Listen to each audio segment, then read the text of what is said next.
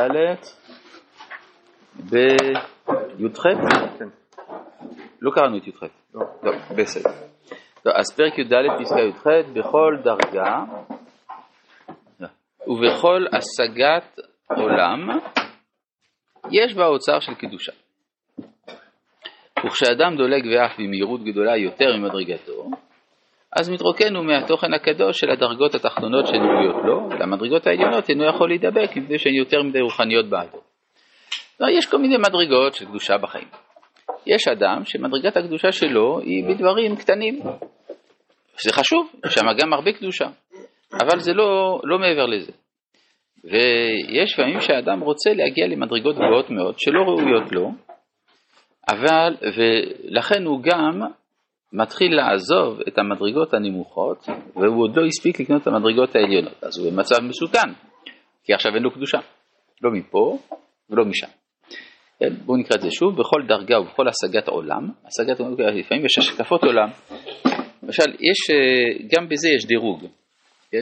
השקפה, יש השקפת עולם שהיא קטנונית, אבל היא טובה. היא טובה, היא ראויה לאדם לפי מדרגתו.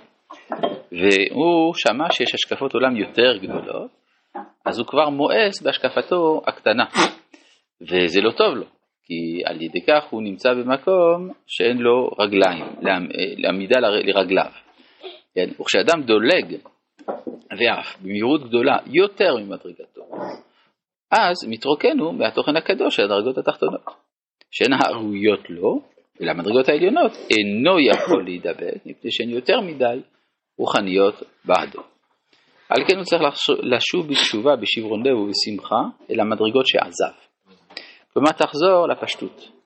יש לפעמים מעלה גדולה בדברים פשוטים, של אמונה פשוטה, של התנהגות פשוטה וכדומה. ומכל מקום, לא ישכח את הרושם של המדרגות העליונות. כלומר, הוא יגיד, נכון, זה מדרגות שלא ראויות לי, אבל אני נפגשתי עם זה, וזה עשה עליי רושם. תראו למשל, בימי התנ"ך, רוב האוכלוסייה היו אנשים עובדי אדמה. אז אין להם זמן לעשות ברוחניות וכו', הם עוסקים בעבודת האדמה, אבל מה? הם עולים למקדש. מה הם רואים במקדש? כהנים בעבודתם, לוויים בדוכנם, רואים שם רוח הקודש שחלה על הנביאים, ומלך ישראל שמגיע וכו'. וואו, תשמע, זה עושה רושם אדיר. אז הוא רואה שיש עולם אחר מהעולם היומיומי שלו. אז מה הוא? עכשיו הוא חוזר לביתו. נשאר אצלו הרושם, הגעגוע הזה. אז אמנם הוא לא מהכהנים, והוא לא מהמלך, והוא לא מהסנהדרין וכו', אבל משהו מזה פועל עליו. שכיוון שעלה, לא ירד. ואז יתהפך הכל לטובה. כלומר שלא יגיד, כיוון שזה לא היה מתאים לי, הייתי צריך לחזור בתשובה למדרגות התחתונות, הדברים האלה לא שייכים לי. לא, שייכים. בסופו של דבר זה מרומם את האדם. והדרגה. אז מה המשפט? ואז יתהפך הכל לטובה. יכול לשים לקובה ולא ירד. לא, יתהפך הכל לטובה, כולל הנזק שהוא עשה לעצמו. אה, בזה שדילג. שדילג. אז זה ודאי נזק. אבל בחשבון ארוך טווח, אתה אומר, היה כדאי. היה כדאי, כיוון שבסוף הוא התעלה. זה כמו שלמשל, יש דבר מעניין. בימי הרמב"ם, רוב העם למד משנה ולא גמרא. יש לנו עדויות היסטוריות לדבר הזה. רוב העם למד משנה ולא גמרא. זה הסיבה לחיבור שלו? זה הסיבה שהוא כתב את פירוש המשנה. כן, הוא אמר, הנה, זה ספר שכולם לומדים, אז בואו נעזור לאנשים. גמרא, הוא, הוא בעצמו היה מלמד רק לקבוצה מאוד קטנה, הרמב"ם. הוא כותב שיש ארבעה לומדי גמרא אצלו. הרמב"ם. היום, אם היה לנו אדם בשיעור קומה כזה, אלפים היו באים לשמוע אותו. עכשיו, מה? היה. מאיפה איך הגיעו אלינו הגמרות? תמיד יש בעיה של ספרים. בקופה שלא היה דפוס, בכלל היה בעיה של ספרים. ספרים היה דבר יקר. עכשיו, כתב יד, אבל היו כתבי יד, הסתובבו, חומש, איך למדו חומש? היה, בסדר. אבל יש, אחר כך באו, והדורות המאוחרים יותר התחילו ללמוד גמרא. עכשיו, הדבר הזה גרם נזקים מסוימים, כי זה גרם שאנשים התעסקו בסוגיות שלא היו שייכות להם. למשל, כשבעל בית עוסק בסוגיות של כל מיני דברים של עריות, וכל מיני דברים של רציחות ורמאות, וכל דברים, שזה מה שהגמרא עוסקת בו. זה לתלמידי חכמים זה מתאים, להמון זה יכול לעוות את הטבעיות. אז מה צריך לעשות? אומר המהר"ל מפראג, בואו נחזור למשנה. המהר"ל מפראג, כמה מאות שנים אחרי הרמב"ם, בואו נחזור למשנה. עזר או לא עזר? עזר קצת. חזרו ללמוד משניות, אבל המשיכו ללמוד גמרא. בימינו, ברוך השם, יש דף יומי. דף יומי, כולם לומדים וזה. מה עם הנזקים? הם כבר מאחורינו. היו נזקים בוודאי, אבל עכשיו הם מאחורינו, עכשיו אפשר כן ללמוד גמרא. אז זה מה שהרב אומר, כן, אז מתהפך הכל איתו. יותר מסובך, יותר מורכב, זה לתלמידי חכמים. רואים גם שמבחינת הסגנון, המשנה כתובה באופן מאוד פדגוגי, והגמרא היא מאוד ברוטלית. זאת אומרת, כל מיני דברים, בלי, בלי, לה, בלי להטריע. כן? אז זה, זה, זה מסוכן לנפש הפשוטה. כן? טוב. אה? לא עניין, מה אתה אומר? איזה נזקים יכולים לצאת שלומדים? הגמרא כאילו... אני אתן לך דוגמה. אני אתן לך דוגמה קצת קשה. אני אוסיף על זה ש... כל הזמן שהרבן כבר על פי ספון איתו, בסוף יהיה דברים. כן, כן, זה מה שאני, בסוף היה כדאי. אבל צריך לדעת שבדרך היו נזקים. אתה רוצה דוגמה של נזק? אני אתן לך דוגמה. יש סוגיה במסכת כתובות, על מדוע צריך להתחתן דווקא ביום רביעי. למה? כדי להגיע לבית דין בבוקר. למה? מה שעלה? הוא אומר, אה, היא לא הייתה בתולה, הכתובה שלה לא מאתיים, אני רוצה לשלם פחות, קיצור בלגן, צריך שהוא יגיע לבית דין.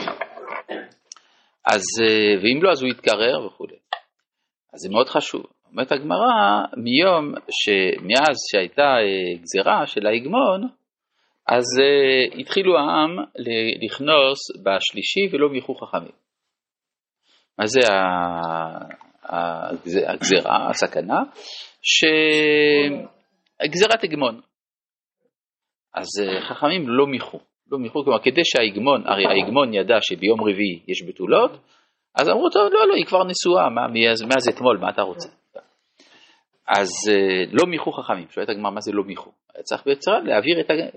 לאסור, להתחתן ביום רביעי, כדי שההגמון לא ייקח את הבתולות, נכון? אומרת הגמרא, לא, אבל זה גזירה, אבידה דבטלה.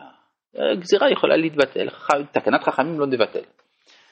אז שואלת הגמרא, למה שלא נלמד אותם שאונס שרי? זאת אומרת שאם היא אנוסה זה בסדר.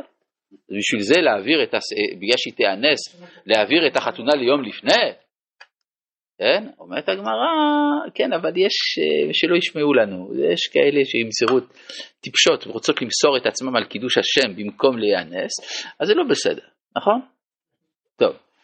אז אבל אם זה אם זה מפני ההפסד של הסעודה, שאם נגיד מת האבא של החתן או האמא של הכלה, ואז היין כבר מזוג, ואז אם ידחו את החתונה מה יהיה, אז חכמים מלכתחילה העבירו ליום שני.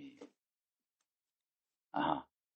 זאת אומרת שבשביל היין שלא יתקלקל, שהוא כבר מזוג, אז זה חכמים מוכנים לבטל לגזירתם.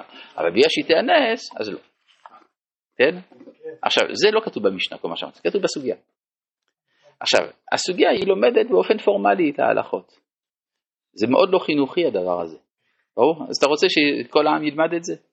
ברגע שכל העם לומד את זה, אז הוא מבולבל, אחר כך כל היחס שלו, קדושת הזיווג וכו', כל זה הלך לאיבוד. מה? ומה הנזקים? זה נזקים עצומים. כשאדם חושב שמה שחשוב זה ההלכה. הרי שכולם שוכחים שהרי הבת של החשמונאים, איך התחילה את המרד? בזה שהיא לא הסכימה עם זה. היא לא הסכימה, וזהו. זאת אומרת שיש בה, אם היו לומדים רק משניות, כמו שהיה בימי הרמב"ם, משהו מהטבעיות היה נשמר. ברגע שהתחילו כל העם ללמוד גמרא, בלי התראה, בלי הכנה, הדבר הזה גרם נזק, נזק מוסרי, מאוד גדול. כן? ואולי בגלל זה, רוב עם ישראל נהיה חילוני, באיזשהו שלב. תחשוב, תחשוב על הדברים האלה. כן, אז זה... איזה הכנה, איזה הכנה של זה? אה, להסביר את הרקע של הדברים. אני חושב שסוגיית הגמרא שמה היא בדיוק, המטרה של הסוגיה זה לקומם את הקורא. שהקורא יגיד איך אפשר. כן? לבחון אותך. האם אתה תהיה כמו הבת של חשמונאי או לא. כן, אבל אם אתה לא, לא מודיע את זה מראש, אז אתה גורם לנזקים. אז זה מה שהרב אומר, אדם קפץ את מדרגה, ההמון, כן? זה דוגמה שאני... ההמון קפץ במדרגה גבוהה מדי, והדבר הזה גרם שבסופו של דבר היה צריך לתקן. אבל ברוך השם, בבוא הזמן הכל תוקן. רבי חנניה בן הקשה אומר,